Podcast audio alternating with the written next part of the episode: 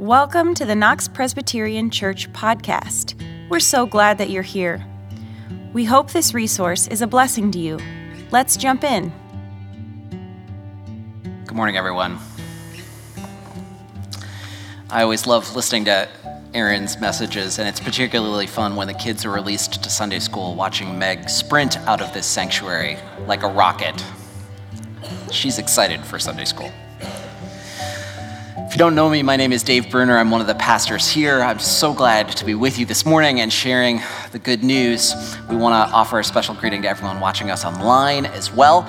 Uh, we're in the season of Advent. We're looking at those familiar Advent stories about the coming of a Messiah. Our reading for today comes from Luke's Gospel. Before I read it for you, let's pray.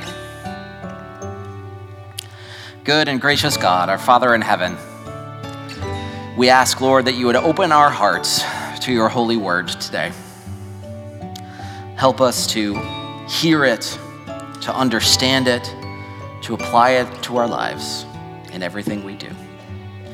We ask this in the name of Jesus, who is the living word. Amen. So, our scripture comes from Luke chapter 1, beginning with verse 26. In the sixth month, the angel Gabriel was sent by God to a town in Galilee called Nazareth to a virgin engaged to a man whose name was Joseph of the house of David. The virgin's name was Mary. And he came to her and said, Greetings, favored one. The Lord is with you. But she was much perplexed by his words and pondered what sort of greeting this might be. The angel said to her, Do not be afraid, Mary, for you have found favor with God. And now you will conceive in your womb and bear a son, and you will name him Jesus. He will be great and will be called the Son of the Most High. And the Lord God will give him the throne of his ancestor David. He will reign over the house of Jacob forever, and of his kingdom there will be no end. Mary said to the angel, How can this be, since I am a virgin?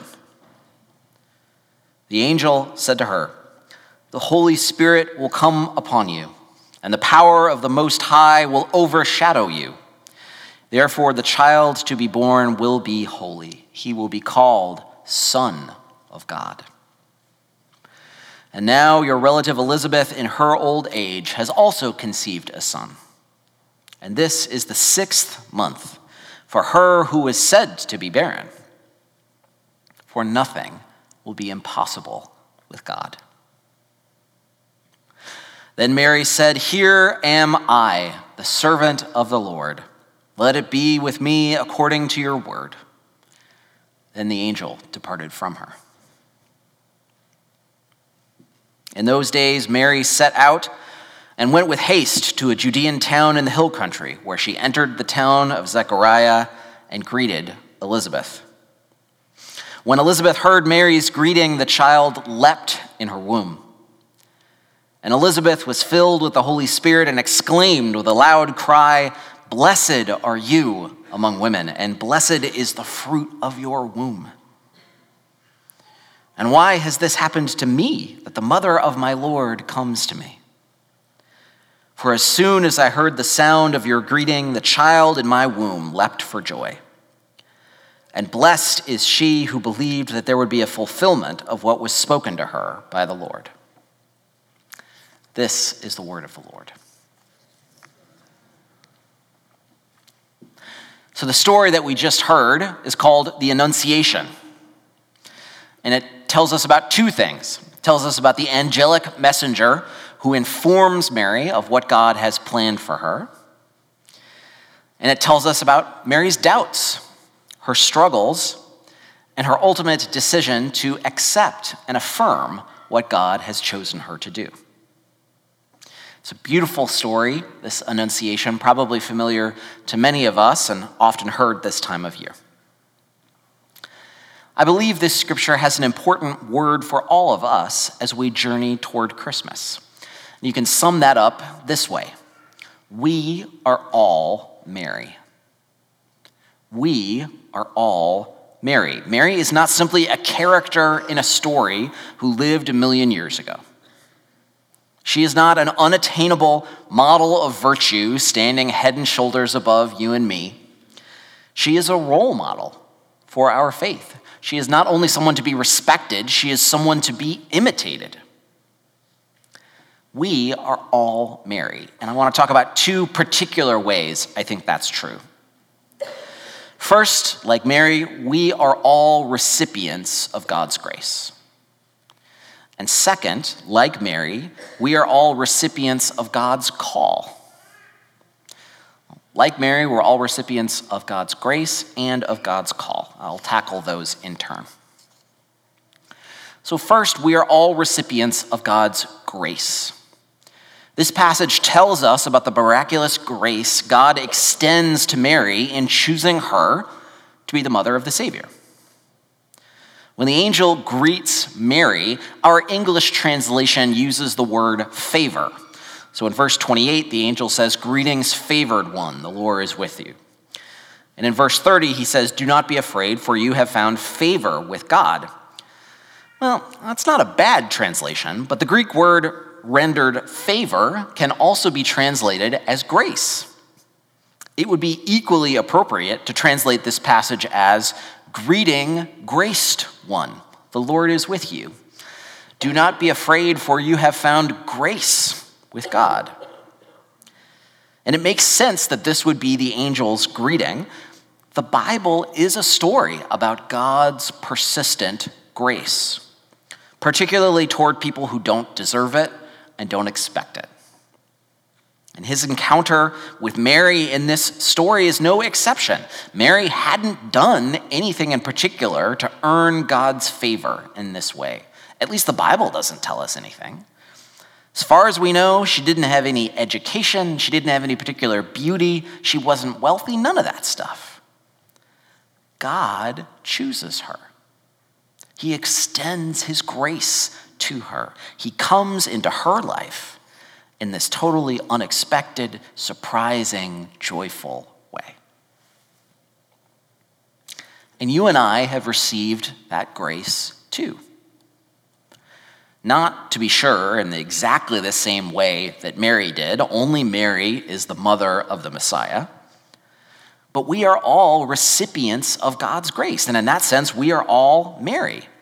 God cares about us. God wants to come into our lives, not because of anything we've done, but simply out of his boundless grace and mercy and love. That's what God said to Mary. And because of Mary's faithfulness, God says that to all of us through the life and death of Jesus. God wants to show you his grace. Another way of putting the same point is this Jesus wants to be born in your life.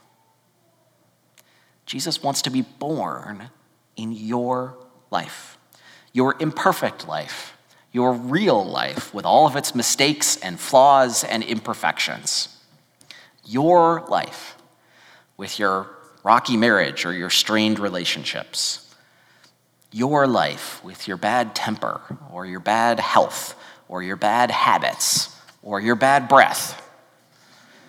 Your life with your disappointment and anger and hurt. Jesus wants to be born in that life. It's to you that Jesus says, Greetings, graced one. Do not be afraid. You have found grace with God. If Jesus didn't mind being born in a small barn surrounded by animals and the smell of dung and feces, I'm quite sure he won't mind being born in your life, as flawed and imperfect as it may be. I once heard a story about a pastor who was keeping an eye on his kids while his wife did some Christmas shopping. And it was a Sunday afternoon, so, like all pastors and like a great many dads, he was watching a football game while also simultaneously taking a nap. And all of a sudden his three kids barge in and they say, Dad, we are putting on a Christmas play and you need to watch us. And he says, okay, mutes the television, and they proceed, in fact, to put on a Christmas play. There's Jesus, Mary, and Joseph, there's the angels, there's the shepherds, and finally, at the very end, his youngest child walks in, and uh, he's wearing dad's bathrobe, and his arms are full of toys. And he says, I am all three wise men, and I bring you gifts of gold, circumstance, and mud. Gold, circumstance, and mud. That's a great summary of God's grace. Jesus comes to us in our gold, in the very best of our lives. He comes to us in our circumstance, in the reality of our lives. And He comes to us in our mud, in the worst of our lives. In your gold, your circumstance, and your mud, you are a recipient of God's grace of God's favor. God wants to come in to your life and be born. Accept that grace, celebrate it, receive it with joy, because it's good news. That's the first thing this passage has to say to us. The second thing is very similar to it. Like Mary, we are all recipients of God's call. We are all recipients of God's call. If you're like me and you grew up in the church, or you've heard this story before, you might take Mary's response to God for granted. Gabriel shows up to Mary. He says, Mary, here's the deal. And Mary says, Right, sure, got it, good, gonna give birth to the Messiah. The reality is deeper and better. Some scholars think that Luke structures his story about Mary in the fashion of an Old Testament call story. You may know some of these, right? The stories like the call of Moses at the burning bush or the call of Isaiah in Isaiah chapter 6. And in each of these Old Testament stories, the person God calls doesn't accept God's call right away. There's a struggle. And in fact, the person involved usually offers an objection before they finally say, okay. Isaiah only offers one objection. Moses famously makes about a million objections and manages to really irritate God in the process. I think we have to see Mary's story here in very much the same vein. When the angel appears, the Bible says she's perplexed. That's not nearly strong enough. She's troubled, she's afraid.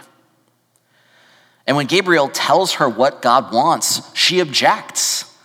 She says, Listen, Gabriel, I don't know if you know about the birds and the bees, but I can see a flaw in the plan that you have suggested.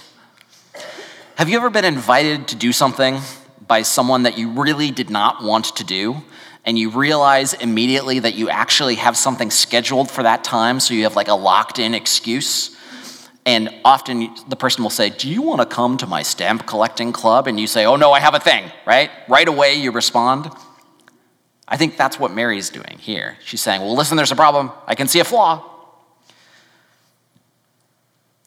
Just like Moses and all the prophets, she struggles to accept God's call.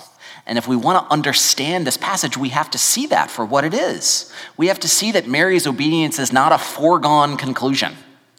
We have to see that struggle and wait with bated breath to find out what she's going to do.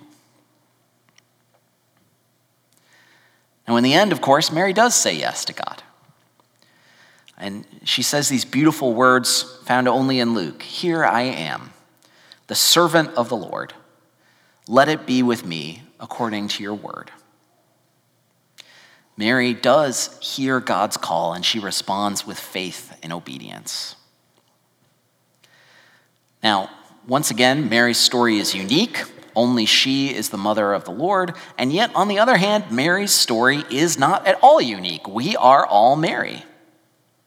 We are all recipients of the divine call. God comes to each of us, inviting us to play a role in his kingdom. And the more I study the Bible, the more I'm astonished by that. Two basic truths of Scripture. One, God is all powerful. God is powerful beyond measure. He can do whatever he wants. And second, God chooses to work through people. Isn't that amazing? God chooses to work through people, through Abraham and Moses and David, through Elijah and Jeremiah and Isaiah, through John and Peter and Paul and Mary. And God is here today inviting you to let Him work through you. Whoever you are, wherever you're at on your journey of faith, God has a call for your life. God has a mission and a purpose for you that is unique, that cannot be duplicated or replaced by somebody else. And like Mary, you can say yes to that call. You can say yes and be used by God. Now, it's true, hearing God's call can be a little bit tricky. Mary had the benefit of the angel Gabriel standing right in front of her, telling her what God wanted. Most of us don't have it quite that easy. How do we recognize God's call when it comes? Um, there's no foolproof method, but there are a few clues I'll share with you.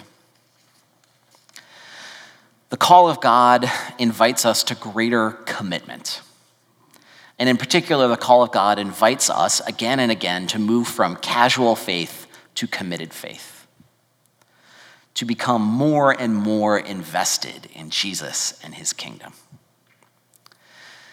And so that's one sign of God's call. If you're feeling curious about how to grow in your relationship with Jesus, if you're feeling a holy curiosity or holy discontent, that's a sign the Spirit's working in your life and calling you to something deeper. So, two great ways to respond to that call, if you hear them, are to join a small group or to attend the Great Banquet Retreat. Those are very simple, concrete ways you can grow in commitment. God's call invites us to greater commitment, and God's call invites us to greater witness, to new and better and more powerful ways we can shine the light of Jesus in our dark world. And that can take a lot of forms. It might be something as simple as um, finding a way to, to witness to a friend or relative, invite them to church, or just have a conversation about faith. It might be service, um, making room in your life to serve in the community, serve with one of our mission partners with Loaves and Fishes or Hesed House. It might mean responding to a need that we read about in our community. I was so delighted when people from this church began to approach Becca and I to ask if we could do something about the refugee crisis in Chicago. I took it that that was a sign the Spirit was working on them. And I'm thrilled that we've been able to do that together. God's call invites us to greater risk. This one is usually the hardest for responsible Presbyterians. God's call usually moves us from a posture of safety to a posture of risk taking. Indeed, it's my experience that God's call usually invites us three or four big steps outside our comfort zone. In my ministry career, every call from God, especially the call to step forward to leadership in the body of Christ, has felt a little uncomfortable, a little bit risky. The first time I led a small group, the first time I preached a sermon, the first time I visited someone in the hospital, and in my experience, it's often true for lay people as well to step forward for leadership in the church. But every time I answered God's call, I felt my faith grow and deepen. And I think it'll be the same for you. Lastly, and most importantly, God calls us to greater joy. God's call is a call to joy. When God calls us to something, whether it's ministry in the church, whether it's faith in Him, whether it's to a new form of witness, it's always a call to deeper joy. And you see this in the story of Mary, I think bearing the Messiah was a risk. It was a step of faith for her. But when she said yes, it was also a path of joy. She got to bear the Messiah. She got to hold the Holy One of Israel in her arms. Answering God's call can be a risk, but it will lead us to the joy of being used by God in new and powerful ways. And I think that's the best feeling there is. Thank you for listening. For more information on how to get connected, please visit our website at knoxpres.org. That is K N O X P R E S dot org. You can also subscribe to our podcast on iTunes, Google Podcast, or Spotify.